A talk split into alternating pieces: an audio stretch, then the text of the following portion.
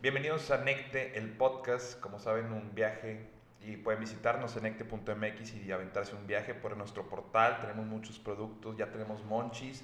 Hoy está con nosotros Yona Jiménez, aquí está el buen Eric, está Ricardo, todo un grupo de personas que hace que la cuenta en Instagram sea muy agradable. Síganos si todavía no lo hacen. Nos tiraron la cuenta porque teníamos ahí el punto MX, una, cosa de las políticas de Instagram, pero ya estamos de vuelta, arroba nectemx así pegado. Y hoy tenemos, sin que nos cobre, la consulta de una doctora, una psiquiatra eh, con mucho prestigio, hay que decirlo. Eh, está con nosotros la doctora Cintia Jiménez Zarazúa. Ella es eh, médica cirujana partera con especialidad en psiquiatría y una subespecialidad en psiquiatría infantil y qué más. Y de la adolescencia. Y de la adolescencia. Así es. Ok, doctora, bienvenida. Muchas gracias. Eh, lo que dije me lo comentó Eric, tu primo también, que, que, en verdad han hablado muy bien de ti, de tu trabajo. Platícanos por qué decides estudiar primero medicina y después especializarte en psiquiatría. Pues medicina. Realmente la decisión fue, yo quería estudiar economía y o medicina. Esa era como la, okay. la duda que tenía. Economía siempre se me ha hecho como la medicina de la sociedad muy y bien. dije, se me hace que es más fácil la medicina del individuo, entonces por ahí me fui. Este, y ya en, en, estudiando medicina siempre me gustó mucho la psiquiatría, como el entender la mente humana, el por qué pasan o por qué decidimos ciertas situaciones y por eso me fui por ahí. Y ya después en psiquiatría me interesó mucho el abordar donde yo sentía que se pudiera hacer como un mayor cambio uh -huh. en el ser humano, que es en la, pues en la infancia y en la adolescencia, ¿no? Donde Cuando todavía está en desarrollo, digamos, el cerebro. Es, donde podemos hacer algo y podamos a lo mejor este, hacer cambios más radicales y que después no haya un trastorno más grave o más crónico, ¿no? En la adultez. Hoy vamos a estar hablando de, de muchas cuestiones que el buen Yona Jiménez, doctor, aquí se encargó de recopilar a través de la cuenta. Yona, tienes por ahí un sinfín de dudas, de anécdotas con relación a psicodélicos y sobre todo adicciones, eh, dudas comunes que tiene la gente. Pues principalmente ahorita está, yo creo que a todos o a muchos nos pasó con la pandemia, eh, la adicción un poquito a la marihuana, porque no? está la confusión de que si es una adicción o no lo es, y, y principalmente porque la gente ya está sintiéndose un poquito rara, extraña, haciendo sus preguntas, y si tomo un, pura microdosis, no cuenta como adicción. Entonces yo creo que es importante entrar a ese tema de las adicciones para ayudar a la gente a encontrarse, entenderse, saber si trae ahí algún problemita. Y pues realmente estaría bien platicar también si... Sí, sobre todo fomentar un consumo responsable. Exacto. Y, y de hecho, qué bueno que contamos con tu presencia, doctora, porque pues por ahí nos gustaría... Bueno, por una anécdota, nos gustaría comenzar por una anécdota. Es, un, es una tradición aquí en el podcast en Necte, el podcast, eh, pues que contemos una anécdota. En esta ocasión podrá ser de, de la primera vez que consumí LSD. Va. Si me permite. Pensé que me le ibas a empaletar de, iba, de último iba, momento. Te vi los ojos y dije, tiene muchas, tienes para aventar para arriba, entonces eh, no nos las gastaremos, Jonah. Y las tuyas, la que contaste en Ibiza, también está increíble esa anécdota. Pero, pero en esta ocasión voy a platicar de la primera vez que consumí LSD, doctora, y luego ya pasamos de lleno al tema pues de las adicciones y, y de cómo Va. funcionan en nuestro cerebro. Y las noticias positivas. Ah, claro, esas sabemos que están ahí, tres noticias positivas, pero la primera vez que compramos un LCD nos lo vendieron como un papel, doctora, que es así, creo que es su forma más común, hay gotas también, pero el papel, al menos cuando yo tenía 20 años, 21, era lo más tradicional y creo que sigue siendo. Era un chivas, así le llamaban, un, como un chivas regal, no sé si por el nombre del whisky o algo, pero era un chivas y recuerdo que lo conectamos en Plaza La Silla y en el sur, ahí nos lo entregaron y ahí mismo a las 12 del mediodía dos amigos y yo decidimos probar el LCD por primera vez en nuestra vida. Era la fiesta de un amigo en un deportivo en la carretera y en el camino digamos que nos, pues, nos tronó el LCD. ¿Pero cuánto? ¿Completo? Fue el, sí, fue completo, sí. Okay. sí. No me gusta es meter que cuando estás chico, estás chavo es...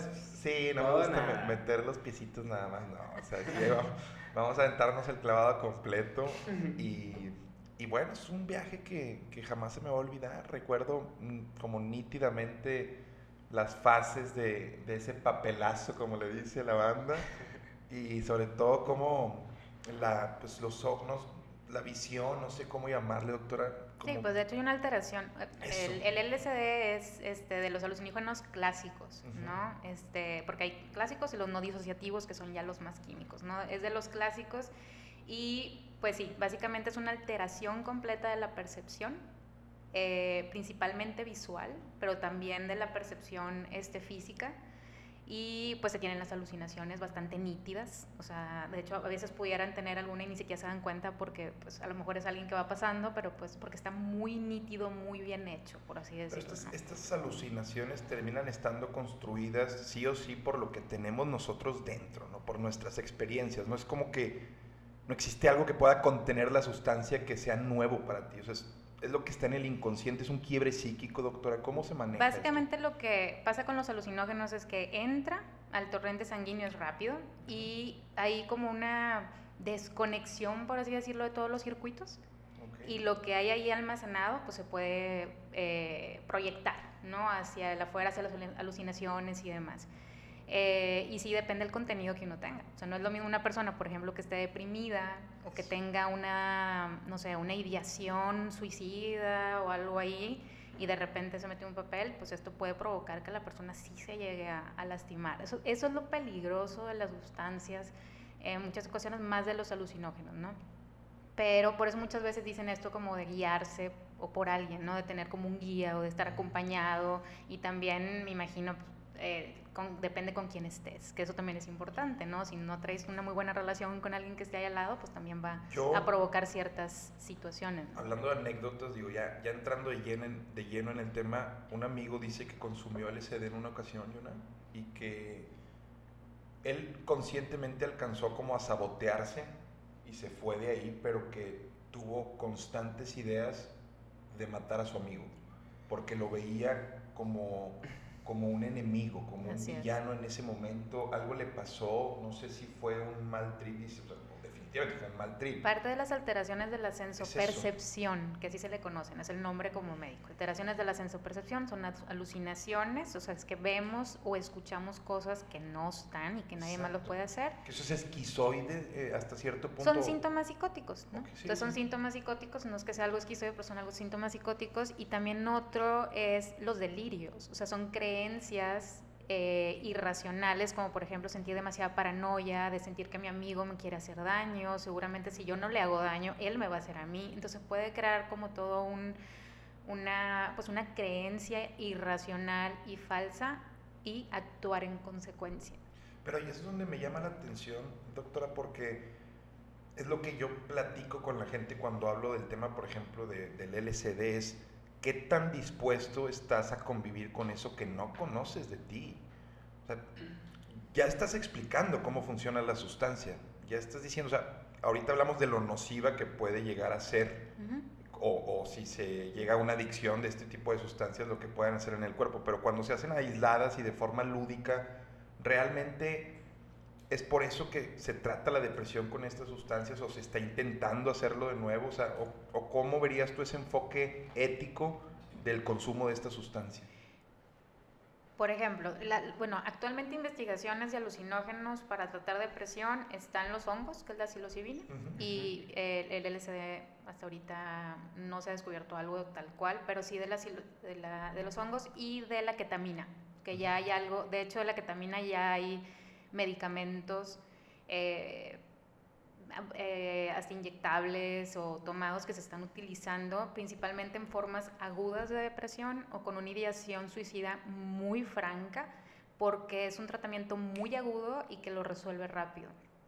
Pero estos son tratamientos que se dan cuando ya se han intentado otras cosas. O sea, que también digamos que es como el fentanilo, la morfina de, del cerebro, digamos, es algo muy fuerte. Pues es un alucinógeno, es una sustancia disociativa, es parte de los alucinógenos, donde también ocasiona lo mismo que la mayoría de los alucinógenos, pero la ketamina se mete más en el sistema del glutamato, que es el excitador cerebral no me ando dando ideas, doctora. ¿eh? ya estamos anotando. ¿Cómo digo? De hecho, el medicamento, eh, obviamente, otra cosa importante de las. la receta. de las drogas. Dijiste que es la, es la excitación, ¿no? Entonces, por ejemplo, el MDMA, el Molly, esto que en la boda de un buen amigo acabo de consumir en compré así varias y, fue la droga del amor. De hecho, pues, bienvenido a la fiesta, le decía a la banda cuando le echaba el vasito, con consentimiento. Pero, pero es eso. La ketamina, los estimulantes son de las drogas de los estimulantes. Mm, aquí estamos hablando de los alucinógenos. Por ejemplo, los alucinógenos, adelantándonos un poquito, no se ha podido de alguna manera eh, eh, científicamente comprobar que causen adicción, por ejemplo. Eh, los estimulantes son altamente adictivos. Como la cocaína. Pero exactamente, diferenciemos. Estimulantes, ¿qué grupo de drogas comunes entran aquí? El éxtasis o... ¿La tacha? La tacha, bueno, el éxtasis, el MDMA, tacha, molly, eh, las anfetas, los derivados de anfetamina. Este, eh, atención ahí, bandita. Luego, luego, para. Esto es lo bonito, esto es la pulpa del podcast. Y, gracias, doctora, por. Porque aquí es donde empezamos a poner en grupos las sustancias y también hay que decirlo, se pueden jerarquizar lo nocivo que son las sustancias. De hecho, sí. De hecho, más adelante lo hablamos y sí depende de la, del tipo de droga, está directamente relacionado con la capacidad adictiva que tenga cada sustancia. ¿no? Exacto. Y eh, en este grupo, en cuanto a los alucinógenos, ¿el LSD termina siendo el más adictivo? De hecho, no se ha descrito que haya adicción del LSD. no se ha descrito como tal que pueda ser una dependencia. Eh, o que cause tolerancia tampoco. Aunque eh, algunas personas no logran tener como o sea, no hay un aumento del consumo. Por ejemplo, ya no me voy a echar, ahora me voy a echar dos papeles, ahora tres papeles. No, o sea, no, existe como esa, esa tolerancia que se observa en otras sustancias. Yo conozco gente que sí es un Gente... me queda claro, Aventurera. El, doctor. Ah, sí, sí, sí. No, el doctor tuvo eh, un, mal viaje también con, con unos hongos en, en, Oaxaca, no puedo decirlo. Pues Ahí también hay que ver, digo, si ya, si ya, no sé, consumo demasiadas sustancias, pues está en mi cerebro pues ya va a necesitar más estímulo, este, pero también por que otras sustancias me están haciendo alguna y alteración funcional en mi cerebro, ¿verdad? Ya no engañes al cerebro después de varios. El problema con el o los alucinógenos es que sí, eh, como quiera están dentro de, las clases. Nosotros en psiquiatría, los psiquiatras tenemos un manual, ¿no? Donde ponemos eh, todos nuestros diagnósticos y una manera de comunicarnos con los médicos de todo el mundo y podamos tener como... Eh, Casos. Sabemos de qué estamos hablando, ¿no? Dentro también ahí están las, los alucinógenos, están las 10 clases de drogas o los 10 grupos de drogas que nos pueden eh, eh, dar un trastorno por consumo de sustancias, que así se llama, ¿no? Este, antes se pensaba, porque mucha gente, adelantándome un poquito, ¿no? Porque mucha gente dice, pero es que no, se, no hay síndrome de abstinencia a la marihuana, entonces no hay adicción. Actualmente la abstinencia ni la tolerancia son criterios diagnósticos de adicción. ¿Cuáles son los criterios, doctora? Lo más importante, bueno, primero no sé si quieran que definamos así tal cual, ¿qué es una adicción? sí, va, por favor. O sea, primero lo, lo, definimos como es, es un trastorno crónico. Trastorno, la palabra suena medio fuerte, pero un trastorno es algo que nos afecta en todas las áreas de nuestra vida, ¿no? O sea, en la parte individual, social, familiar, trabajo, etc. Es un trastorno crónico que se caracteriza por el uso compulsivo de una droga a pesar del daño que nos está haciendo. ¿Okay? O sea, hay un, hay un consumo compulsivo, no lo puedo dejar de hacer, simplemente ya no tengo un autocontrol de lo que yo decido consumir. Y se, se considera una enfermedad o un trastorno cerebral porque sí causa alteraciones funcionales del cerebro. Entonces es una enfermedad. Eso es algo muy importante aclarar, porque aunque ya tenemos años luz de las investigaciones que empezaron a hacerse de adicciones, todavía hay esta percepción de que la adicción es algo que yo puedo decidir, o es una chiflazón, o pues nada más déjalo y ya.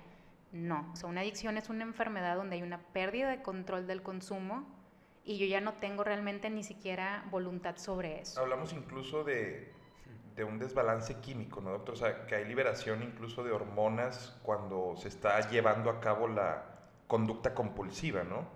Y, aquí incluimos eh, las otro tipo de adicciones que no son drogas también. A la comida, el sexo. Sí. ¿Todas, ¿Todas tienen la raíz en lo mismo? Es lo que... Todo se hace cuenta nosotros en nuestro cerebro, como sabemos, nuestro cerebro básicamente es una computadora increíble, ¿no? Y tiene ciertos circuitos que se, cada uno se dedica de a, cada situación distinta. En las adicciones o en las dependencias a sustancias o recompensas naturales, que esas son las que vamos a hablar también ahorita, es, involucran el sistema de recompensa del cerebro. Imagino que lo han escuchado. Sistema de recompensa es, son ciertas áreas en nuestro cerebro que se encargan de qué? Se encargan de detectar el placer o las actividades placenteras y hacer que salgan sustancias o neurotransmisores en nuestro cerebro y que digan, oye, eso está padre, vamos a seguirlo haciendo. Entonces se hace una repetición. Entonces yo también como ser humano busco y a mí me da placer eh, el comer o el tener relaciones sexuales o la música o el leer, etcétera, etcétera, mi cerebro detecta, oye, esto está padre, vamos a arrojar dopamina ahí y hace que se refuerce la conducta y se repita. Como pavloviano. De hecho, es, un condicionamiento clásico. Es correcto. Así es. Es un condicionamiento totalmente clásico que involucra los ganglios basales, eh, el sistema límbico, amígdala, etcétera, etcétera, ¿no?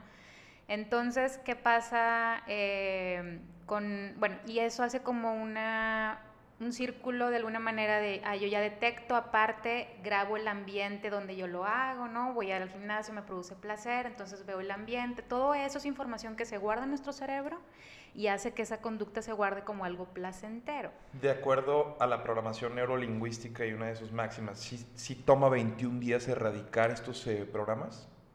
O, es algo más complejo, doctora? es algo mucho más complejo. no, no, es, no es algo que te quites así de la noche a la mañana porque 21 días dejaste de hacerlo, 28, un mes, lo que sea. Mm, no. ¿Cómo describirías un, un, síndrome de abstinencia? ¿Qué está pasando en el cerebro? Bueno, vamos a primero... Eso les, es que eso, que les decía, eso que les decía, las recompensas es algo, es lo normal, es lo que sucede. ¿Qué pasa cuando una sustancia se mete a nuestro, a nuestro sistema, no? Dependiendo la droga, dependiendo la vía, dependiendo este, de la cantidad, etcétera, lo que pasa es que llega al cerebro y tienen la capacidad o de unirse a receptores que ya existen, como el cannabis, que tiene, tenemos nosotros el sistema endocannabinoide y ahí hay receptores como la heroína o los opiáceos, que hay un sistema opioide también nuestro, hay receptores. Entonces llegan, se unen y tienen una capacidad muy elevada de, de, causar placer. Es un placer muy intenso y aparte la dopamina se em, sale de una manera también muy grande, entonces se guarda inmediatamente como esa conducta de esto es algo muy placentero y se hace un círculo vicioso donde empieza la búsqueda constante de la droga. Esos son uno de los criterios diagnósticos que las personas que ya tienen una dependencia o una adicción gastan mucho tiempo buscando la sustancia y consumiendo la sustancia y recuperándose de sus efectos, ¿no? ¿Ves? Cabrón. y aparte... nos hemos metido horas conectando, doctora. Pues bueno, ahí ustedes van haciendo así como su... el dealer, güey. A las 2 de la mañana. he, visto mensajes ahí en, el celular. Oye, Yona, Yona. Lo dices de una forma bien, o sea, sí, extraordinaria y nosotros, yo, a mí se me vienen todas las imágenes de que, pues sí, es cierto, güey. Qué feas son las adicciones. Y los antojos también, los cravings, que de hecho es un, el, el, craving o la urgencia. A veces dicen, no, pues es que a mí realmente no, pero traen en la mente como al rato que llegue voy a hacer sí, La eriza. oye, no Esa es tu recompensa incluso a conciencia, ¿no? Es de que terminando esto, ya quiero. De hecho, me pasa en el trabajo, es de que ya voy a acabar porque me voy a echar un porrito en el carro. Y que, o sea, ese es mi, mi como mi, que voy a llegar a eso, güey. Es de que, madre mía, ya que lo dices en un podcast, ¿verdad? Pero es lo que están viviendo todos. Ahorita está ese tema, o sea, le llaman ando erizo, este, traileriza, o sea, así andan. Y yo que platico con gente ahí en la cuenta, pues muchos andan ahí erizos y te, la cantan y es el tema ahorita, o sea. Pues básicamente es el, ese es el punto, ¿no? Por ejemplo, ¿cuánto tiempo consumo? Dicen, no, pues realmente no. ¿Cuánto tiempo te toma es desde que lo piensas, cuánto lo planeas, que estás pensando en, híjole, cuando llegue voy a hacer esto y voy a hacer el otro. O sea, al final te quitan la concentración de lo que estás haciendo. O sea, al final es algo que está ahí. El enfoque no lo terminas perdiendo por el consumo, si quieres. Bueno, es parte de, pero es más por eso. Es más por sí. de que aclarar también. también, también. ya no me Usted, doctora, ¿habías escuchado alguna vez el término ando erizo, tú que estás familiarizado con, con, todo el... Sí, claro. Y es, ese como, y es muy como... Eh, es muy buen como ejemplo, o sea, realmente se siente como una... Eriza. ajá, una, como desesperación o una ansiedad o angustia de, de, no, de no tener o, o, planeación. También, por ejemplo, ahorita que decíamos lo del ambiente, o sea, también al llegar a un lugar donde uno consume, están acostumbrados a consumir, hasta puede antojárseles consumir. O, o escuchan un, no sé, y es... claro oye, ¿quién está o el fumando? ¿no? o el rojo. Cualquier cosa, ¿no? Entonces, este, pues eso es, eso es importante. No, es, es que podríamos ahondar muchísimo en el, en el tema de las adicciones. Eh, Jonah, no sé si ya sea prudente sacar eh, alguna de las dudas que tiene la raza, las más comunes. Eh, tal vez para, para también contribuir un poquito a, pues a culturizar, porque todo esto es con el objetivo de consumo responsable, doctora tú y yo sabemos, y tú más, de hecho, sabes que eh, hasta cierto punto combatir o acabar con que la gente sea adictiva, pues es algo utópico. Eh, esto va a existir siempre, es lo medio nuestra justificación ética y moral. Eh, nosotros no fomentamos el consumo, fomentamos el uso responsable de sustancias. ¿Y por ahí qué traes? La gente pregunta mucho por el síndrome de abstinencia de la marihuana, como que digo, no saben mucho de eso, saben como que pues, se sienten erizos principalmente, pero pues, ¿qué me puedes decir sobre eso? Sí, de hecho había como esta confusión y, y se han ido hechos estudios científicos al respecto, porque decían es que no hay síndrome de abstinencia a la marihuana, no, sí, sí lo hay. O sea, uno es como esto del antojo, el craving también. Acuérdense que el cerebro ok, está la parte motora más de yo muevo los, los, brazos, hablo y demás, pero está la parte de los sentimientos, ¿no? O la parte de los pensamientos. Y mucho de las drogas, por ejemplo, tanto la marihuana, también la cocaína, tienen síndromes de abstinencia también en ocasiones más como emocionales o conductuales. Eh, que andan un poco más apagados o fatigados o irritables o también este se ha visto mucho que eh, la memoria se afecta eh, la capacidad para aprender para concentrarse pero el síndrome de abstinencia es más a veces hasta sentirse como apagado como aguitado aparte de tener el deseo eh, de querer volver a consumir porque eso es lo que me hace sentir mejor, ¿no? No es una abstinencia, por ejemplo, como con los opiáceos, que sí es una abstinencia clara y donde la persona se siente muy, muy mal, o como la cocaína o como otras, ¿no? La marihuana sí es algo más sutil. También tiene que ver con el hecho de cuánto dura en el cuerpo, aunque la, los síntomas, por ejemplo, de yo estoy consumiendo y lo que yo duro con los efectos eh, no es tan, tan elevado. Acuérdense que la marihuana dura en el cuerpo un buen rato, o sea, semanas, dependiendo qué consumas, la grasa que tengas en el cuerpo, hasta un mes, ¿no? Entonces también eso ayuda a que los síndromes de abstinencia no sean tan, tan intensos, como drogas que luego, luego se, se van, ¿no? Como, como otras sustancias que consumes, por ejemplo, como la cocaína, que realmente el rush es súper elevado, pero dura muy poco tiempo. Entonces el paciente está consumiendo cada vez más o más rápido o lo hacen como en corridas. Esa es una manera de consumir, ¿no? Como que estoy consumiendo todo el tiempo o binge eh, se hacen un atracón, ¿no? Sí, es solo el fin de semana. Es que le acabas de decir a los amanecidotes, a los que de plano la conectan y son dos días y los ves en la presa, como me han contado. De jueves a No, no, no, una vez fue a grabar un radar y ahí estaba gente, o sea, sí los hay y también, pues, ha sido víctima, yo he sido víctima de tal vez unas ocasiones en mi vida, no tanto de ese tipo de fiestas en las que... Es que cada... O cada, Ajá, y cada droga es distinta, ¿no? La marihuana, por ejemplo, los pacientes, que también en algún momento había este como mito que se ha ido desmintiendo, que no hay una adicción a la marihuana.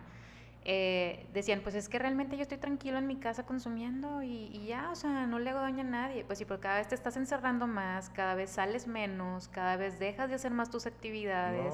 o sea, sí, empieza a afectar tus áreas. ¿no? Sí, sí crees en tu experiencia, doctora, tratando con, con adicciones, sobre todo porque tu enfoque a veces es adolescente, eh, que, se, que puede existir un consumo responsable de marihuana, porque aquí hablamos de consumo responsable, o sea, ¿crees que hay un punto en el que, o que incluso puede ser benéfica?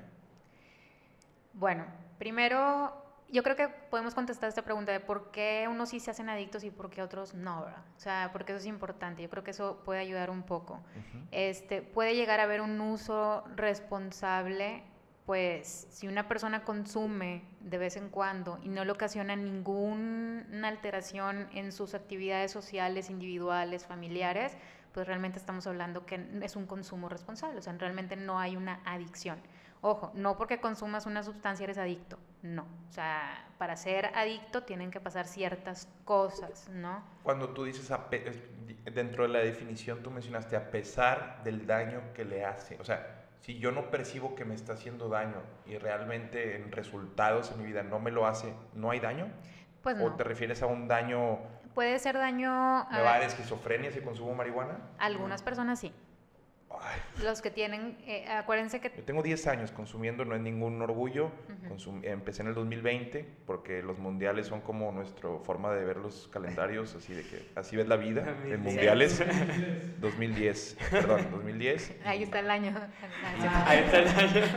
Exacto, 2010 y fueron 10, 2020. Eh, o sea, tengo 10 años y, leo a veces que, pues no comprobado, pero que existen como estudios longitudinales en donde en pacientes pues, que consumen marihuana se desarrolla un cierto tipo de esquizofrenia.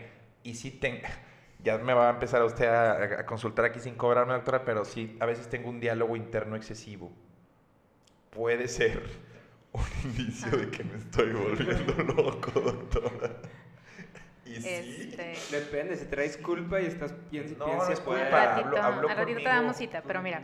Y este... yo, como psicólogo, yo como psicólogo no es como que lo tenga prohibido. El valor del psiquiatra siempre va a estar mm, ahí. No, ojo, como quiera, eh, el, el, el, fumar marihuana no es, híjole, me va a dar este, esquizofrenia, no. Tienes que tener la vulnerabilidad.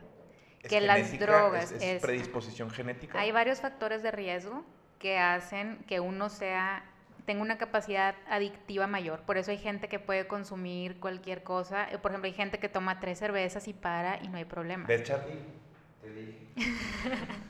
no nada, güey. Pero tiene que haber una predisposición. Tranquilo, güey. Mientras no seas agresivo, está bien.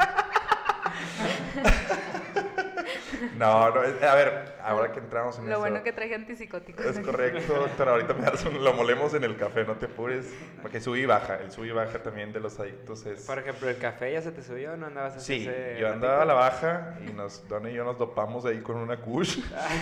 pero, pero, doctora, ahora que andamos en la, en la esquizofrenia, que es un tema que siempre me, me, me ha, me ha intrigado muchísimo. Sí hay esquizofrénicos no agresivos, o sea, se separan, obviamente hay tipos, hay unos funcionales incluso. Claro. Eh, el caso, por ejemplo, de Patrick Bateman eh, es uno que seguramente lo viste como caso. Eh, ¿qué, ¿Qué me puedes decir de la esquizofrenia y de los alcances que tiene esta enfermedad? Es un problema crónico, es una enfermedad que tiene muy alta mm, hay un factor de heredo muy importante que es lo genético. Em, es muy común que si en nuestra familia hay ciertos tipos de personalidad de tipo esquizoide, esquizoparanoide, ya, o tenemos pacientes con problemas familiares con trastorno bipolar o esquizofrenia, es muy común que veamos en la familia, en la línea familiar. Entonces, eso nos habla de que hay una heredabilidad, o sea, que hay un factor genético fuerte. Em, claro que hay de todo. O sea, es muy importante que eh, en psiquiatría todo es como un espectro, no es, eres esquizofrénico, eres así, punto, se acabó. No, o sea, hay pacientes que se rehabilitan, exacto, hay pacientes que les va bastante bien, que trabajan, que tienen su familia con, y no hay ningún problema. Hay pacientes...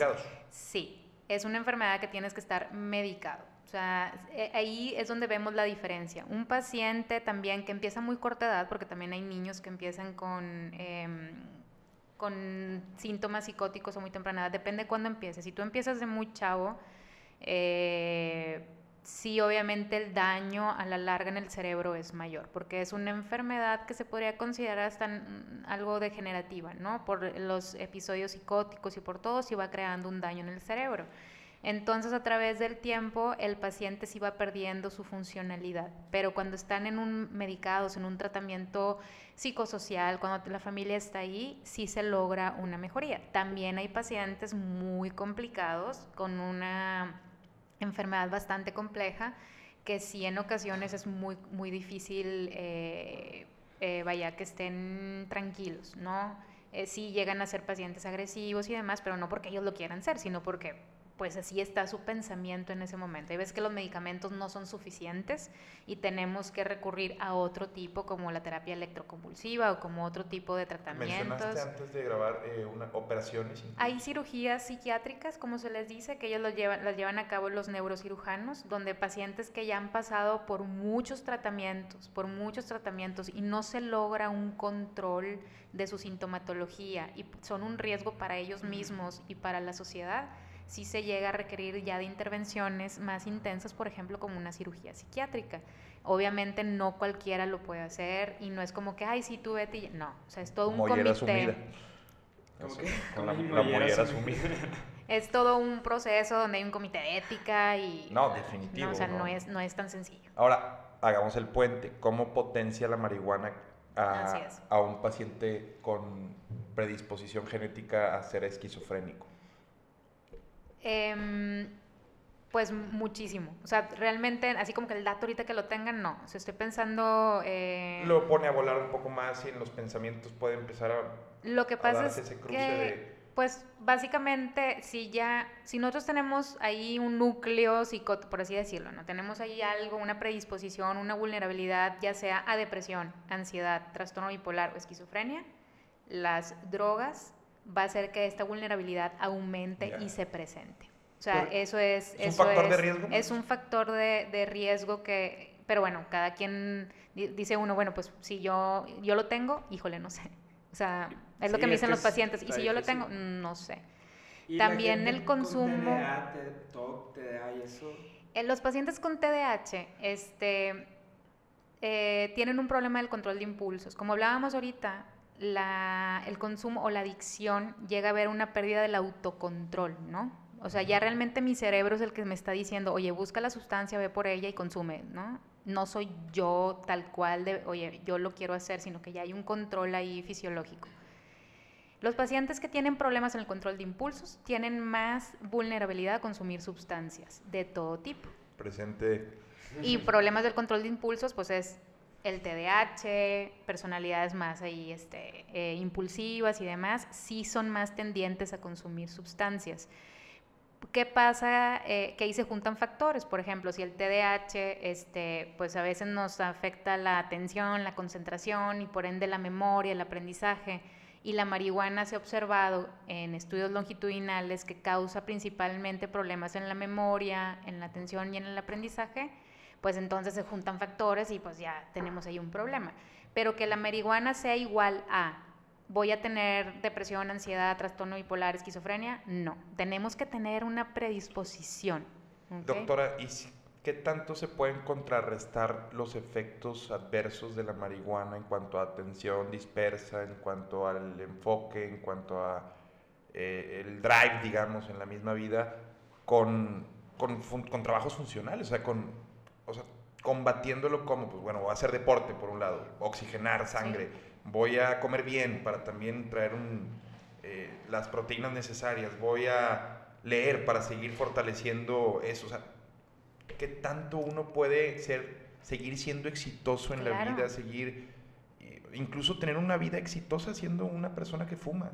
Bueno, al menos yo me tengo que hacer esa idea porque tengo esa adicción eh, y, y pues al menos es una una cuestión de encuadre, ¿no? En donde digo que estoy bien, ¿no? Y, bueno, y también primero tenemos que, tendríamos que definir si realmente es una adicción. O sea, ah, ojo con eso, ¿no? O sea, obviamente, claro que se puede tener un uso responsable de alguna sustancia. Creo que hay sustancias que ni vale la pena meterse, ¿verdad? Como la heroína. O sea, hay cosas que no, no. hay un uso responsable, punto. Sí, la podemos ¿verdad? Ni la cocaína. Ajá, pero por ejemplo la marihuana, ok, tienes un uso responsable, tienes todo, haces tu vida, pues realmente no tendría por qué tener ese efecto. También hay que, yo le digo a los pacientes, también sean muy honestos consigo. A ver, tengo 14 años, mi cerebro no está en desarrollo todavía.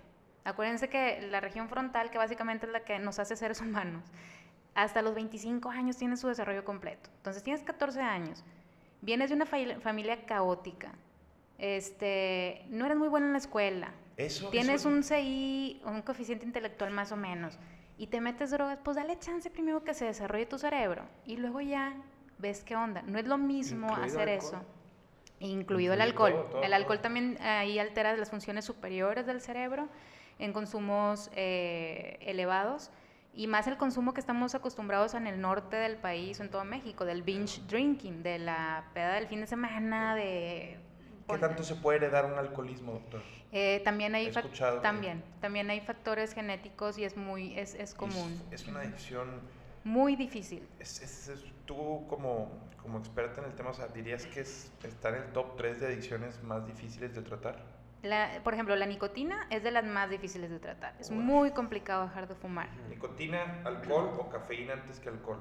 La cafeína, es que como la cafeína sí llega a ser, sí, en dosis adecuadas y aparte la cafeína ya en momentos de intoxicación llega a ser molesta, o sea, sí llega a causar como eh, molestias físicas. pues. Ajá. Y, pero el alcohol sí es una adicción bien, bien complicada porque afecta digo, todas las adicciones. La verdad, a nosotros que nos toca ver a los pacientes y ver a las familias, yo creo que eso es lo más, lo más complicado, ¿no? Ver cómo la adicción es una enfermedad que afecta a todo el sistema familiar, este, no nada más al individuo, ¿no?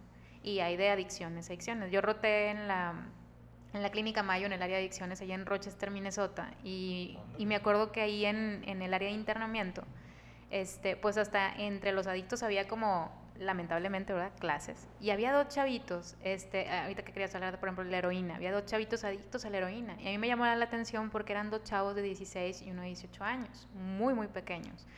Y estaban los pacientes con alcoholismo y otras drogas, ¿no?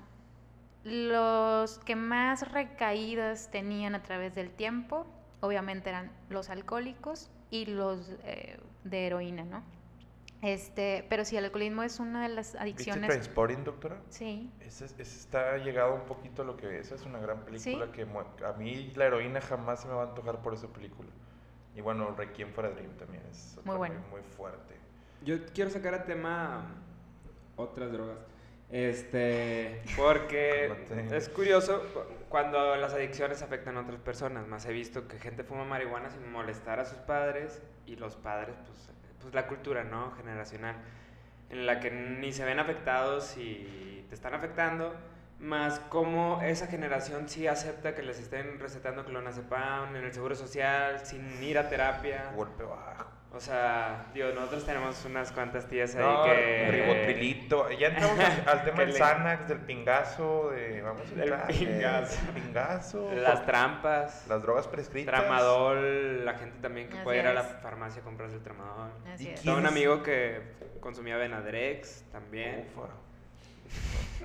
Aquí está sí, hablado. De hecho, o sea, de hecho dentro del manual nosotros de diagnóstico tenemos el, el, el, como el así como el diagnóstico de por medicinas prescritas, ¿no? O sea, también es un problema. De eso las, las benzodiazepinas, que nosotros los psiquiatras utilizamos como ansiolíticos o hipnóticos, este pues sí es un problema. O sea, realmente sí son medicamentos que las personas pueden consumir por muy largo, muy, muy largo tiempo y sí causan adicción. De hecho, son medicamentos que yo no los uso tanto. Por ejemplo, en niños y adolescentes no se aconseja, porque aparte les vamos a ahorrar un riesgo de adicción y también porque la mayoría de las veces tenemos efectos paradójicos. Por eso las clonas, a veces los chavitos los usan más para que les dé para arriba, porque en los niños sí se puede llegar a dar ese efecto paradójico. paradójico. En vez de que nos tranquilice, les da euforia, ¿no?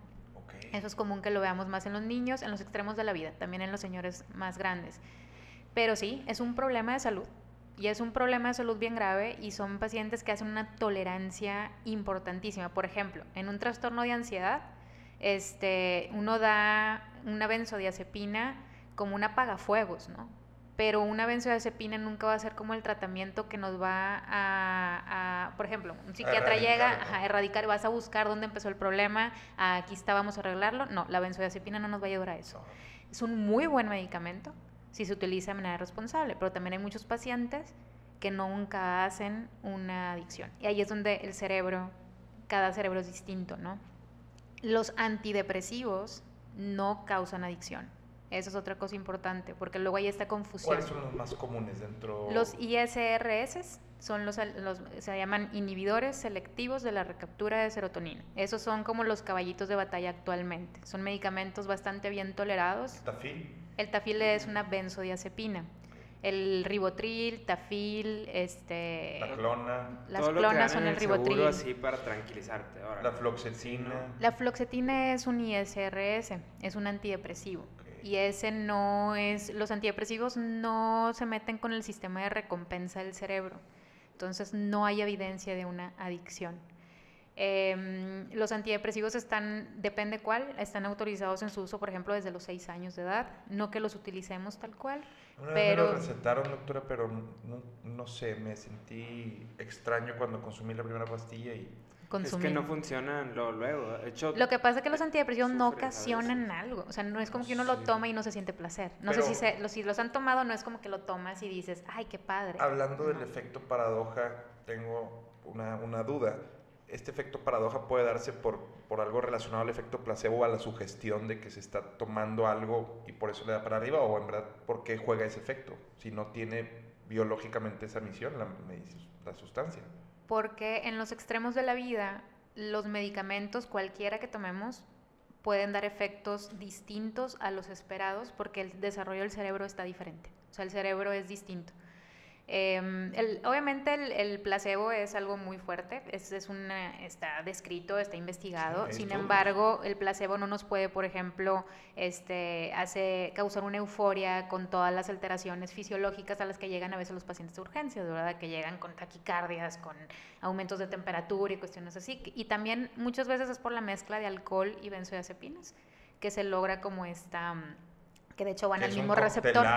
Van al mismo receptor en el cerebro. Por eso, este, cuando hay una, un, por ejemplo, un alcohólico, la abstinencia del alcohol es muy peligrosa. Es, un, es algo que puede poner en riesgo la vida del paciente entonces tenemos que suplir el alcohol, o sea, no podemos darle alcohol al paciente en el hospital para que se tranquilice, ¿verdad? Entonces usamos las benzodiazepinas, ya que van al mismo receptor, para que pueda como él este, bajar un poquito, entre otros, también el acamprosato, el disulfiram, entre otros, otras este, como eh, sustancias que usamos para la abstinencia de la, de la sustancia. Y puede también, sin un control adecuado, volverse adicto a estas sustituyendo el alcohol o cómo se media? Solamente las damos en un inicio como para el control de la abstinencia, porque si no te pueden llegar a convulsionar, a ponerse en estatus epiléptico, coma y muerte, ¿verdad? Entonces, por eso es que se da esto en un inicio en el hospital y luego ya horrible sale. La, abstinencia del alcohol. He escuchado cosas muy feas de, de esa abstinencia. Eh, ¿Recomiendas, por ejemplo, los 12 pasos o más un tratamiento eh, acompañado de, de, un experto en la materia? Pues, supongo que así será, pero para, para, todas las drogas lo más importante, y es lo que hay etapas de una adicción, hay como la etapa contemplativa, precontemplativa y así se llama, no tienen sus nombres. Lo más importante para lograr una, una remisión o una abstinencia total es que el paciente quiera. Y eso es lo más complicado, que primero acepte que tiene una enfermedad. Salga de la negación, ¿no? Porque son fases, ¿no? Sí, y es, una, ya es justificación tras justificación tras justificación. Entonces primero es eso, o sea, que salga de eso y que realmente se comprometa. Y los tratamientos más eh, que se ha observado que tienen un mejor resultado son los que son abiertos, como se dice. O sea, que el paciente puede internarse, pero en cualquier momento puede irse. O sea, que no son a fuerza, que es algo que el paciente quiere. Sí, sí, sí, no, porque una intervención después así forzada puede haber un sentimiento de ira o enojo y, que permita o, no sea o nuble el objetivo principal. ¿no? Y también cuidado, digo, la gente que nos escucha también cuidado con los centros que no están realmente capacitados, ¿no? También hay muchísimos centros en la ciudad donde Así como muchísimos doctores que recetan, o sea, no es tu caso definitivamente, basta escucharte dos minutos para saber que no es tu caso, pero también debe haber una problemática de, de personas con cédula recetando medicamentos o prescripciones sin, sin un diagnóstico adecuado, doctora. Totalmente. muchas veces sin ser psiquiatras. O sea, a mí me ha tocado ir a sería algo muy ilegal. Digo, acá estamos hablando de un dilema ético en el que sí, sí, incluso personas que sí tienen la cédula para hacerlo, lo hacen sin el diagnóstico o, o incluso para salir del apuro, como lo mencionas, la, benzo, la benzodiazepina pues no se utiliza nada más porque sí, ¿no? Y está este tabú de que la gente cree que ir al psiquiatra es ir a que te mediquen. O sea, yo he ido al psiquiatra y me ha tocado ir al psiquiatra y que pase más del año sin recibir un antidepresivo y todo porque la primera vez que fui me dijo, pues no andas mal como para que tu estómago sea por estrés y ansiedad. Pero yo dije, pues esta es mi hora de venir a soltarme y pues yo he vuelto, me encanta. O sea, es, es mi hora, ¿Tienes, tengo algún, algún problema, estoy pensando de más cuando son cosas negativas. Lo anoto y digo, voy a ir al psiquiatra, no pasa nada, ahí lo platico, ahí lo suelto y de ahí salgo pues ya a veces estamos, pues no, nadie nos enseña a vivir, ¿no? Entonces, pues estás confundido con lo que es correcto, con lo que no, y al final, pues no hay, digo, sí hay correctos y no correctos en algunas cosas, pero en algunas otras, pues es tu misma confusión y la misma gente que te viene y te dice una cosa y pues tú quieres saber, Sí, sí, sí, y yo creo que con respecto a lo que comentas, Jonah, no sé, y tú me lo dirás, doctora, si un buen psiquiatra también tiene que tener muchas herramientas de, pues no, no, psicología, pero, o sea, conocer la psique. No solo los procesos químicos que ahí ocurren, neuronales, la sinapsis, eh, neurotransmisores, sino, pero ahí es donde creo que un psiquiatra toma una verdadera valía, cuando incluso intenta antes de recetarte combatir con herramientas funcionales de la mente, pues, y de la conducta humana, antes de ver si ya sabes que tú sí necesitas esto. Y ahí es donde el psiquiatra toma un valor inigualable en la sociedad, creo yo, y falta mucha cultura. También es importante esto, esto que están hablando, es súper importante aclararlo. O sea, no todos los tratamientos son farmacológicos. O sea, hay tratamientos de terapias de apoyo, tratamientos de terapia cognitivo-conductual, o simplemente a veces es resolver cuestiones Ajá, este, más de conflictos psicológicos o intrapsíquicos. Depende mucho de la preparación también del psiquiatra. Donde yo me preparé, nosotros nos preparamos también en psicoterapia, entonces somos psiquiatras y psicoterapeutas. Entonces es obviamente, pues es un plus donde no todo es un problema. Ir al psiquiatra no es vas a salir medicado, no, no, sé, no sé, y también otra cosa, los medicamentos no son para tenernos dopados ni nada, o sea, realmente es, cuando son necesarios, son necesarios y se explica, y la decisión también siempre es del paciente, ¿no? O sea, no, uno no puede obligar a, una persona a que tome un tratamiento. pueden consultar con la doctora Cintia Jiménez Arazúa. Eh, ahí vamos a estar dejando también, supongo, en la información del podcast y, y antes de acabar, como quieras, si, si, gustas dar tus redes sociales, eh, estaría eh, muy bien. Tenemos una sección también de tres noticias positivas el día de hoy que Jonah... Este, yo creo que la podemos aventar al final. Las, hay, muchas preguntas. Ah, ya preguntas. Traigo preguntas propias y de la gente. Y al final me gustaría hacer un resumen ah, cortito que ya, ya sé cómo, ya voy, ya voy apuntando cosas. Después de una adicción, ¿puede haber consumo responsable? No. ¿No? No. ¿Se acuerdan que al principio les dije que es un trastorno crónico? Sí. Una vez adicto, siempre adicto, como dicen en los... O sea, la abstinencia es la única fórmula para los adictos al alcohol tu cerebro es adicto, o sea, queda demostrado, entonces cualquier sustancia te puede provocar eso. O sea, mm, no sé si alguna vez han ido a, bueno, como parte del tratamiento, de nuestro entrenamiento vamos a las eh, pláticas de AA, que es un muy buen este, sistema cuando está bien hecho. Este, y sí, una vez que uno es adicto, es adicto. O sea, ahí es un trastorno crónico y la manera es abstenernos de la sustancia. Ok. okay. Ya. Sí, yo siempre había tenido esa pregunta de, pues, o sea, también hay una tendencia muy fuerte de que si una vez fuiste adicto ya siempre lo serás y hay mucha gente que deja totalmente todo tipo de sustancias. Y así va la onda, o sea, si te hiciste adicto a la, mari o sea, a la marihuana, pues es la abstinencia, la marihuana, lo que te tienes que hacer, pero la gente va saltando entonces de droga en droga. Exacto. O sea, sí es con sustitución. no se de, exacto. Acuérdense que un, cerebro adicto es básicamente que mi sistema de recompensa del cerebro entra en la compulsión de estar consumiendo, entonces cualquier sustancia que me provoque eso, lo va a hacer. Entonces cualquier sustancia, droga, lo puede provocar. Entonces, una vez que uno tiene una adicción, lo indicado o la sugerencia que se hace es no puedes volver a consumir ninguna sustancia. ¿Por qué? Porque tienes el riesgo de ahora hacerte adicto a esa sustancia. Pero para poder vencer esta adicción, ¿es, ¿es necesario sustituirla por otro tipo de conducta? O sea, que ya sea hacer ejercicio, terapia ocupacional, o sea, es como una regla o es parte de la ecuación que si yo vencí esto es porque ahora tengo esto que hago, o se puede simplemente dejar de ser adicto a través de una voluntad propia, doctora. ¿Has visto tú casos en los que pues, es la misma persona, nada más ya no es adicta? Eh, o, ahora, o siempre salen siendo alguien nuevo de esto. Pues básicamente es dejar de consumir la mayoría de las personas. Ojo también, o sea, primero es, esa tu pregunta va más también a la cuestión más como personológica o caracterológica, ¿no? De que por qué consumo. Consumo nada más para sentirme bien, para sentirme mejor, para ser mejor, para este, huir de mis problemas, ¿no? O sea, depende de por qué consumo. Entonces ahí se puede dar una metamorfosis a lo mejor de la persona porque yo consumía porque la verdad este, tenía este problema y quería ser mejor, entonces yo consumía porque realmente, no sé, tenía una ansiedad social. o sea, yo no podía llevarme con los demás. Entonces yo consumía esto y me sentía mejor y podía hacer amigos y podía entonces, ok, nos quitamos la adicción, pero trabajo en mi ansiedad social. Entonces ahora soy una persona que puedo tener una vida normal, donde puedo, no necesito de algo, de una sustancia que me ayude a poderme llevar con los demás, ¿no? Por ejemplo. Pero ya lo puedo hacer ocasionalmente. No, no, no, no, Si tienes una adicción, no. ¿Y los adictos al sexo, por ejemplo?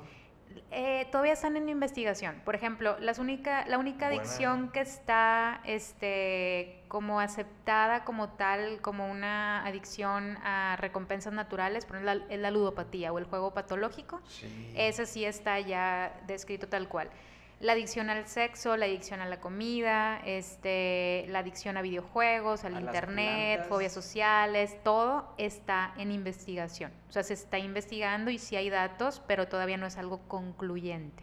Pero pues hay muchos datos, por ejemplo, de adicción a carbohidratos, chocolate, azúcar, etcétera, etcétera. hay de todo. Genial, genial. Yo tengo una pregunta que leí hace poco, digo, cuando empezamos con todo esto de NECTE, yo me hecho una investigación muy fuerte. Yo no leo mucho, ya empecé a leer. Este, gracias al CBD porque me calma mi hiperactividad. Y yo puedo pasar dos, tres hojas de un libro y de repente me doy cuenta que no leí ni madres.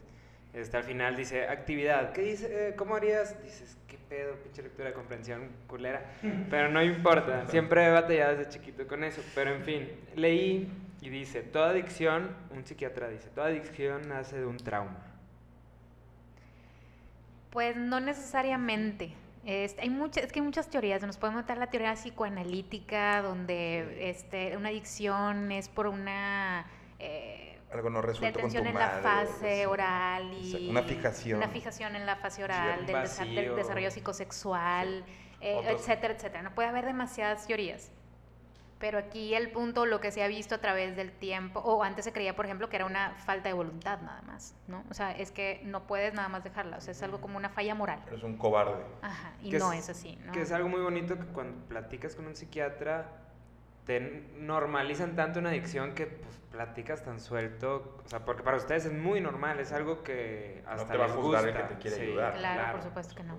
Por supuesto que no. Aparte, bien importante entender que el ser humano no es solamente una cosa, o sea, no puede ser, ah, es que eres adicto a marihuana, nada más punto, va y se acabó. No, o sea, hay muchas otras cosas que ver. O sea, uno como psiquiatra tiene que investigar, bueno, a ver, ¿por qué consumiste? ¿O por qué empezaste a consumir? ¿O por qué lo has mantenido? ¿Cómo está tu familia? ¿Cómo están tus relaciones? ¿Cómo está? No, o sea, no que todo nazca de un trauma, pero somos seres humanos complejos, entonces no, no, no podemos tener nada más una cosa. No es como que investigar y ayudar y apoyar y también trabajar en las habilidades de afrontamiento, ya sea o a estrés o en autoestima. O mucha gente, por ejemplo, dice, yo consumo cocaína porque la cocaína me hace sentir suficiente, empoderado, ¿no? Entonces ahí hay algo, ¿no? Ahí hay una falla de inseguridad o de autoestima, pues también trabajamos en eso. Te quitamos obviamente la adicción, pero hay otras cosas que tenemos que trabajar. Doctor, no, yo, dije, nos van a regañar, nos van a regañar. El doctor la otra vez andaba bien bajo de autoestima.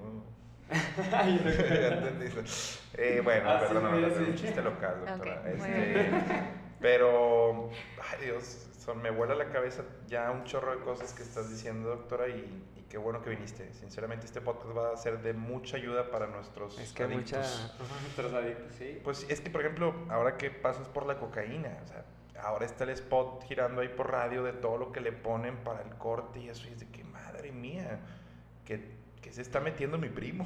Así es.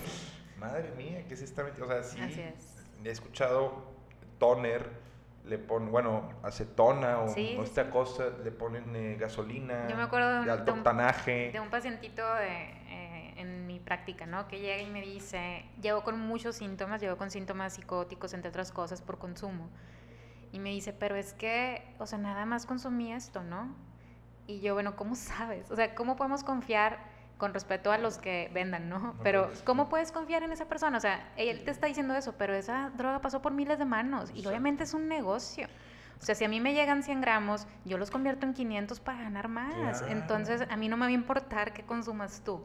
Obviamente esa es otra cosa. Eso pasa mucho con la cocaína. Actualmente la revuelven mucho con... Aspirina molida. Ajá, o con talco. talco. Este, que luego, imagínense el problema este pulmonar que ocasiona aparte de la misma cocaína, ¿no? Y también este, o, últimamente también la combinan mucho con opioides un poco, también para aumentar un poquito la adicción y que sigan consumiendo o con anfetaminas, con muchas cosas. ¿no? Mientras nosotros estamos grabando este podcast, la industria de, de, así como funciona, como lo hemos visto en Breaking Bad, Don Eladio y todo eso, es gente no nosotros nos los imaginamos así como que con un sombrerito de que, nada, muélele ahí. Eh". No, es un negocio. No, es un negocio. Tienen a científicos que ya los quisiera Facebook, vato.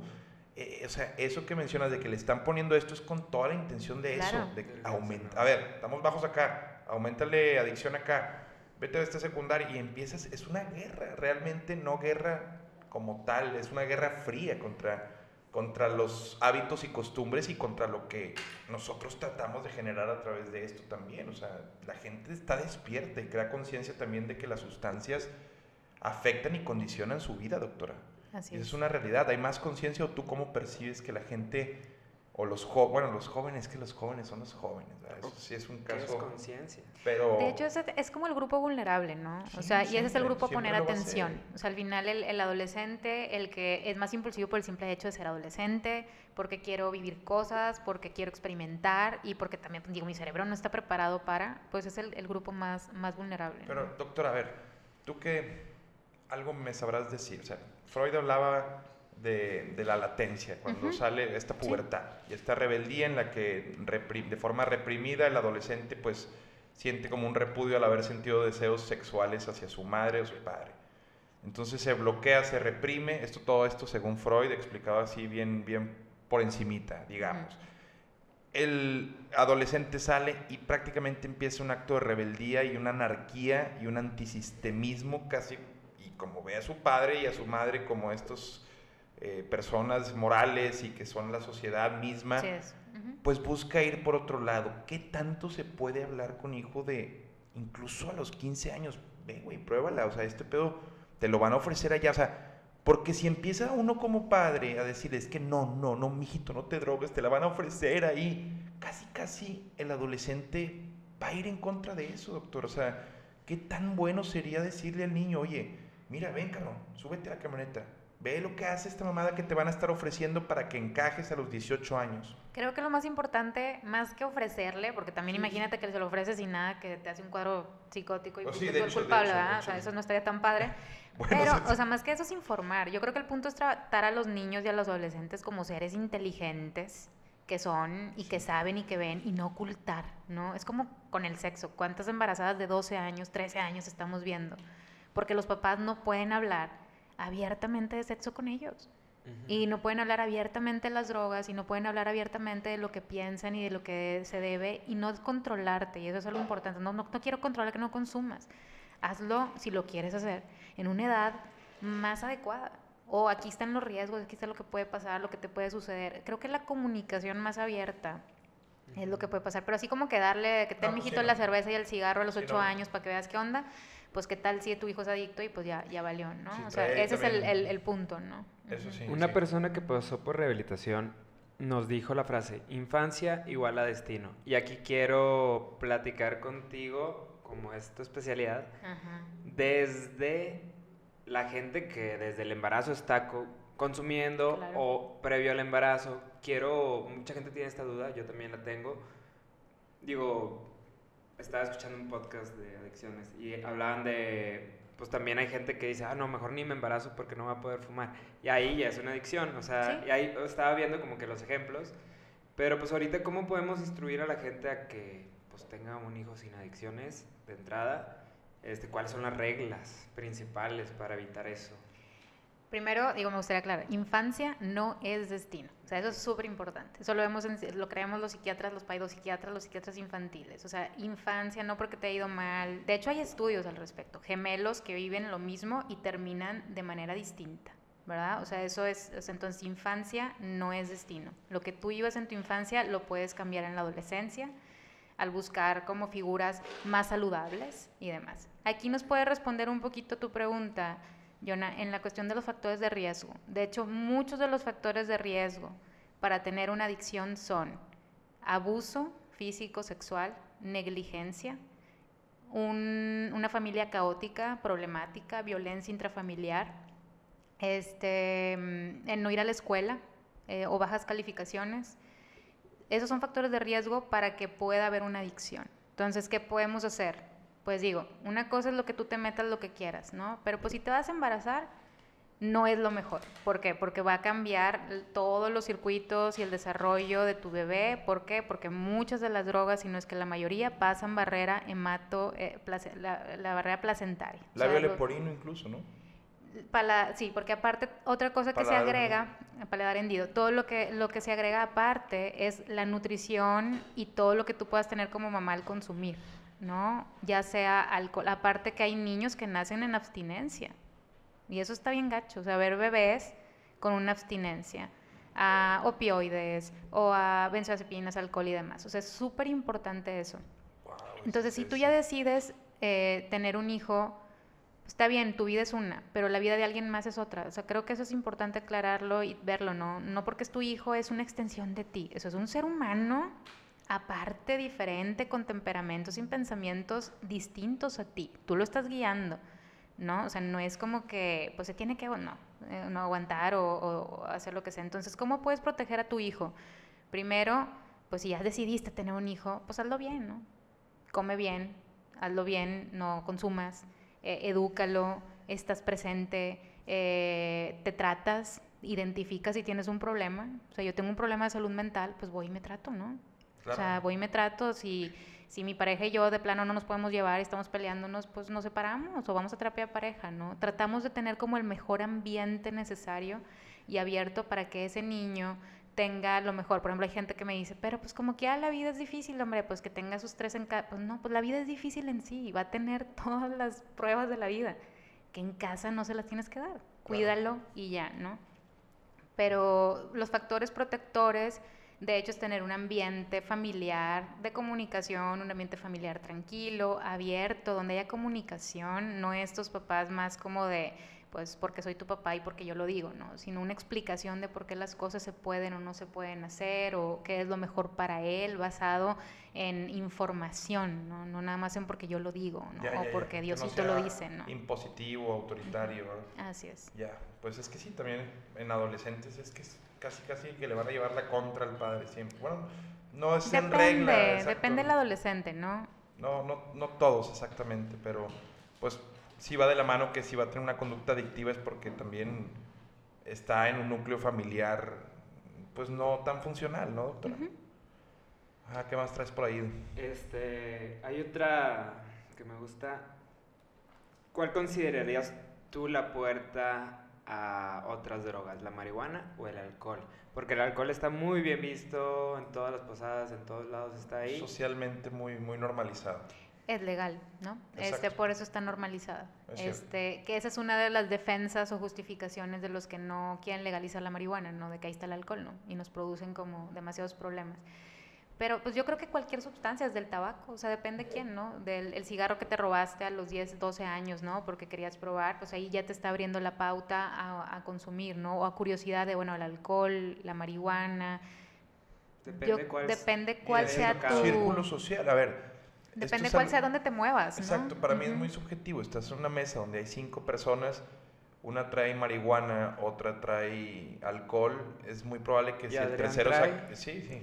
es muy probable que en esa mesa, si el tercero saca cocaína, los otros dos le vayan a entrar. Y si otro saca otra... Es. eso, es yo creo que... ¿Dónde te mueves? ¿Con quién estés? Eso de drogas catapulta, yo creo que no es amigos catapulta o círculos sociales catapulta, ¿no? Y también a mí me gusta decir eso, digo, porque también hay, hay, hay, pues, hay personas que, que, fuman marihuana y que jamás han consumido ninguna otra sustancia. O sea, no, no, antes se tenía como esta idea, ¿no? De que es la de apertura a todas las demás drogas, pero realmente no hay algo como tal actualmente. Está llena de mitos. La marihuana, por lo mismo de su criminalización, está llena de estigmas en la generación, sobre todo X, de nuestros padres y los baby boomers eh, está llena de mitos. No te acerques al marihuano, te va a golpear. Yo, no he visto un marihuano agresivo, Dios de mi vida. Pero, ¿quiénes son los adictivos? ¿Los humanos o las sustancias, doctora? Los humanos. ¿Es la gallina y el huevo? Se tiene que ver, tiene que haber una confusión, eh, una confusión, perdón. Tiene que haber una mm, eh, suma de cosas, ¿no? O sea, es como una receta de cocina. Tú tienes que tener varios ingredientes para que se dé. O sea, tú tienes que tener la predisposición genética, el tipo de droga que consumas, tu edad, el género también, dependiendo, hasta la raza. O sea, la, o sea, todo eso afecta para que haya un cerebro adicto, ¿no? Este, pero que cualquier sustancia tiene la, la, como, este, puede serlo, lo puede ser. La propiedad. Así es. La propiedad adictiva. Pues está bien. Otra, siempre andamos buscando ocultar algo para la gente que ve cualquier adicción como, pues, traes un vacío, ese tipo de preguntas, la gente pues se las hace. Depende para qué consuma. O sea, hablamos un poquito, ¿no? De para qué consumes. ¿Para sentirte mejor o para simplemente ser algo como recreativo? Aceptación o quiero algo. Ajá. ¿Qué, ¿Qué, quiero obtener de ese consumo? Ahí podrías como tratar de contestar qué es lo que te está sucediendo.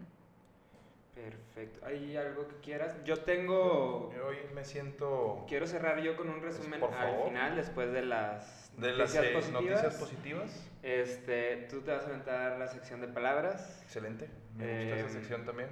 Tú te las. yo, o sea, yo, tengo unas tres, cuatro. Yo voy a contestarlas. Tú vas a decir. Yo las digo y las, obviamente son para Sí, sí, sí. Tú te las vas a inventar ahorita en este momento. Excelente, Perfecto. Bueno, empezamos con noticias positivas. ¿sabes? Noticias positivas. Y ya estoy pensando en las palabras que le voy a decir a la doctora. Esa sección también está padre. Eh, mientras tú vas con las noticias positivas. Si tienes una noticia positiva, no tiene que ser algo relacionado directamente a psiquiatría, puede ser algo social. O sea, también algo para levantar ánimos principalmente. Traemos la idea esta de no estar ni dando noticias falsas en ningún lugar de nuestras redes, por eso estamos invitando expertos, ni falsas y pues tratar de evitar las negativas, ¿no? De preferencia no damos noticias negativas en ningún momento. Noticias positivas. En Sacramento, California, rescataron a una perrita llamada Eva que en la actualidad es la asistente de investigación de su amo. Tiene la capacidad de oler caca de ballena a un kilómetro de distancia. Literal la ponen en el frente del barco y cuando huele algo apunta hacia donde está la caca.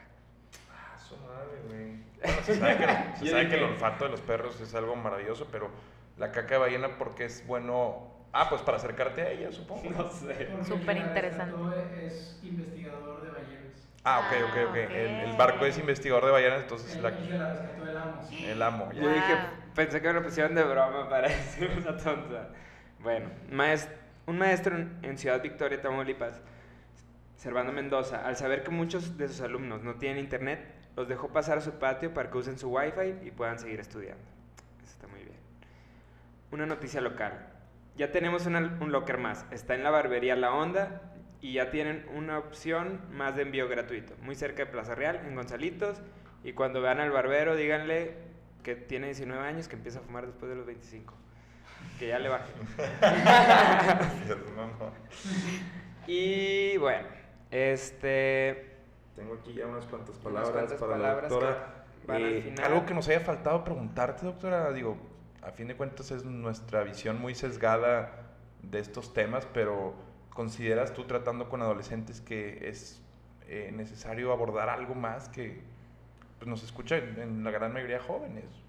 Pues yo creo que si tienen alguna duda de si tengo adicción o no tengo adicción, pero acercarse con un profesional, ¿no? Y que este lo discutan y, y, lo vean, ¿no? Porque creo que sí, las repercusiones que pueden tener a futuro, pues sí pueden ser muchas. Pero creo que abordamos en general el tema. No sé si tengan alguna no, yo pues por eso mismo yo, yo estoy satisfecho al menos con las dudas que traía. Yo creo que tengo nada más como para ir recopilando un resumen final, porque la gente a lo mejor después, en este punto va a decir, ok, si tengo, no tengo una adicción, ¿cómo ayudarnos? yo a mí me gustaría irme, o más bien recomendarle a la gente que se vea de mi pasado, mi presente, mi futuro. Es mi recomendación que primero se conozcan este, ahorita hemos hablado de muchas cosas, pero por ejemplo, si la gente, ¿cómo lo, esto es para consejo final, eh, pues decir, ¿no? Primero, ¿qué viví en mi infancia y qué predisposiciones tengo? Eh, hablábamos de predisposiciones genéticas como bipolaridad, trastornos de ansiedad en la familia, que ya todos tienen trastornos de ansiedad, entonces ese se me hace uno muy difícil. ¿Qué otros? O sea, digo, más bien los cinco o seis más importantes, como lo que mencionabas ahorita, la violencia y todo eso. Creo que, bueno, primero los antecedentes familiares, em, el por qué estoy consumiendo, o sea, qué estoy tratando de hacer con lo que, o provocar con el consumo de las sustancias, estar al pendiente eh, qué tanto control tengo del consumo y si esta sustancia me está como de alguna manera afectando en distintas áreas de mi vida, ya sea individual, familiar, personal, este, laboral, etcétera. Y con afectar, por ejemplo, cuando ya estás comprando y estás en una crisis económica y dices, güey, pues ¿por qué me estoy gastando tanta lana en esto? ¿Qué indicadores típicos que ves en terapia pudieras decirnos para que la gente a lo mejor haga, haga clic? Como por ejemplo, pues el factor económico. O sea, le estás dando mucho de tu dinero a una droga. Eso yo creo que es algo muy claro. No sé qué otros pudieran ser. El tiempo. Si estás dejando de trabajar, si estás dejando de cumplir, por ejemplo, con situaciones familiares o con eventos familiares, o este, si estás empezando a tener problemas hasta de pareja por tu consumo, eh, si te empiezas a encerrar mucho, como a quedar este, más en casa por el simple hecho de querer consumir, este, mm, también pues la inversión de tiempo, yo creo, o sea, como cuánto tiempo estás invirtiendo en consumir y estás dejando de vivir.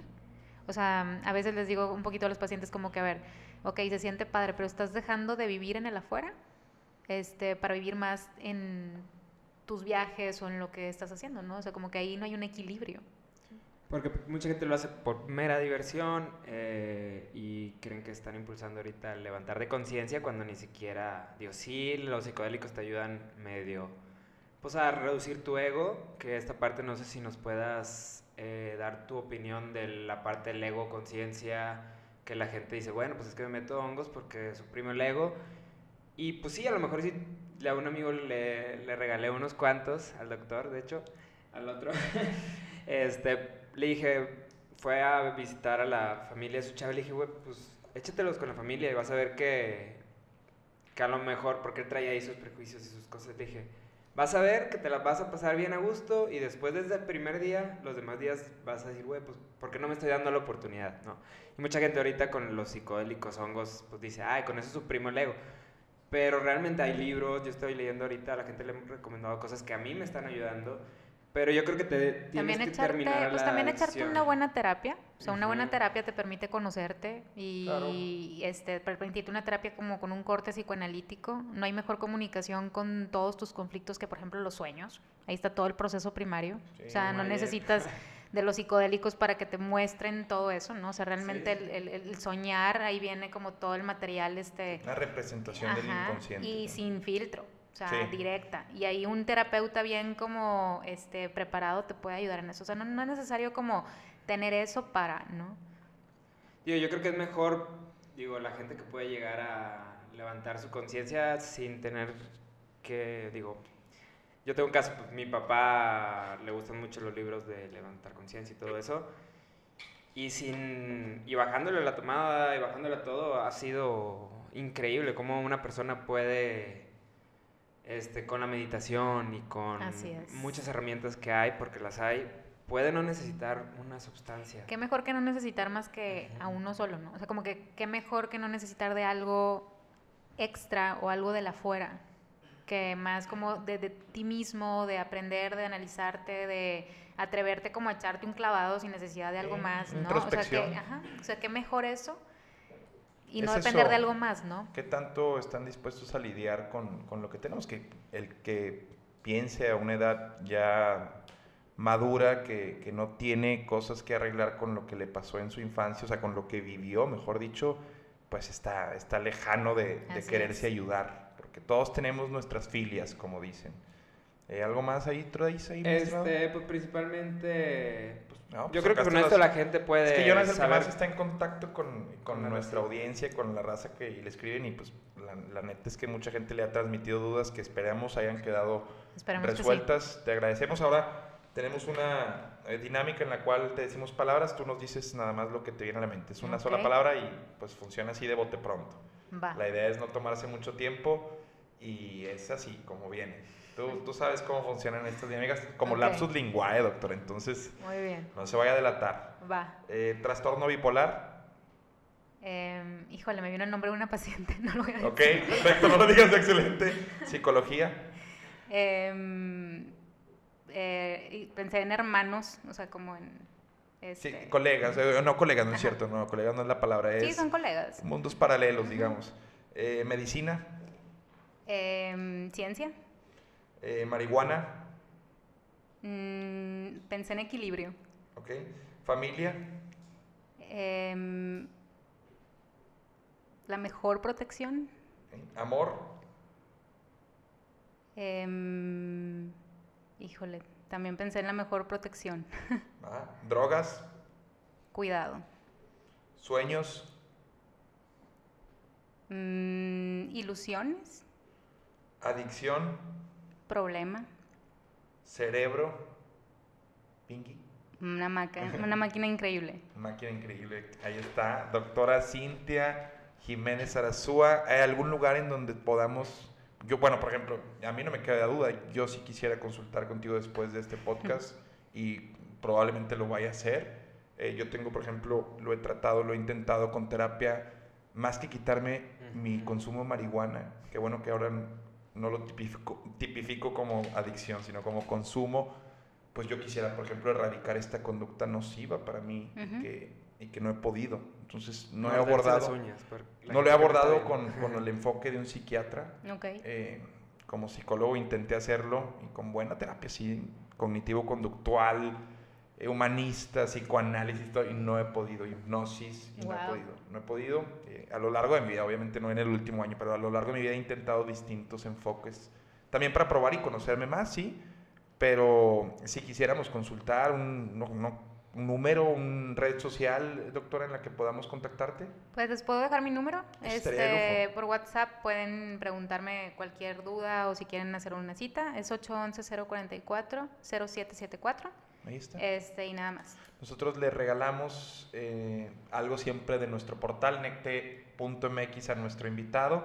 Eh, unos eh, monchis que ya lo, lo decíamos, ya tenemos monchis ya- gringo en la página. Eso está genial, se los mandamos o lo pueden dejar en, en los lockers. Ya tenemos dos lockers, Jonah. Vamos, no, tres lockers ya en Guayabo. tres lockers. En Hoy falta... la Barber de Gonzalitos, que se llama. eh, ¿Cómo se llama la Barber de La Gonzalitos? Onda. La Onda. La Onda. Fui de La Onda primero que tú. Ahí está, de hecho, el, el muralcito de la película eh, Sangre por Sangre, mítica. Todos crecimos con ella. Y también en la pieza de Junco encuentran otro locker. El miércoles de 4.20, no se lo pierdan. Todos los miércoles tenemos descuentos, el 20% de descuento en productos eh, varios, que cada vez son más. Cada vez tenemos más variedad de productos. Las pipas, si me apuran, no nos compite nadie con Grab, con la distribución que tenemos. Tenemos una gran variedad de pipas de Grab y también nuestro coco, producto artesanal mexicano diseñado por aquí, por el gran Jonah ¿Cuál Jiménez. coco? ¿El de ayer o el...? No, hombre, no, no, no, déjate de cosas. Eh, y bueno, me falta, me falta agregar algo, me falta agregar algo y no sé. Yo no quiero sé. agregar un comentario. Ahorita que estabas hablando de los sueños, le comenté en la mañana, lo primero que le dije, prima, no te apures por llegar a las 12. Adrián, Adrián es de sueño pesado. Adrián es medio impuntual y le dije, porque Pero lo- llegó lo- más tarde este güey hoy, Pero te traje un cafecito.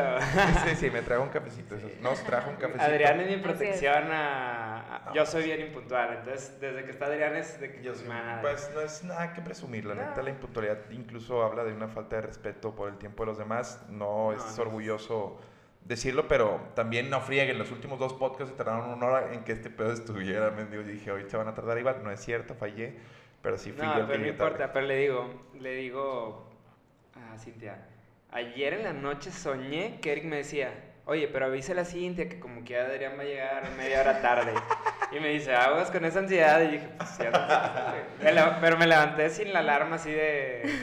Está, está de lujo, eh, pues como si ya nos hacemos nuestra fama y cada vez nos vamos conociendo más en esta comunidad de la que pues no solo Eric, Jonah, la doctora ahora también y yo somos parte, el buen Ricardo, sino todos ustedes que nos escuchan, pasen la voz, es un podcast muy nutritivo, ahora que están de moda los podcasts, creo que este es contenido de valor, es contenido que suma, eh, que culturiza y sobre todo que orienta a un consumo más responsable. Doctora, te agradecemos infinitamente. Gracias a ustedes por la invitación. Y pues no, pues como ustedes vieron, en ninguna pregunta ni titubeó y dominio del tema completo. Un conocimiento de causa admirable. Doctora Cintia Jiménez Zarazúa, psiquiatra infantil y adolescente. Gracias. Y de adultos también. Y de adultos también, de todo. ya está. Nos vemos el siguiente, nos escuchamos. Gracias, doctora.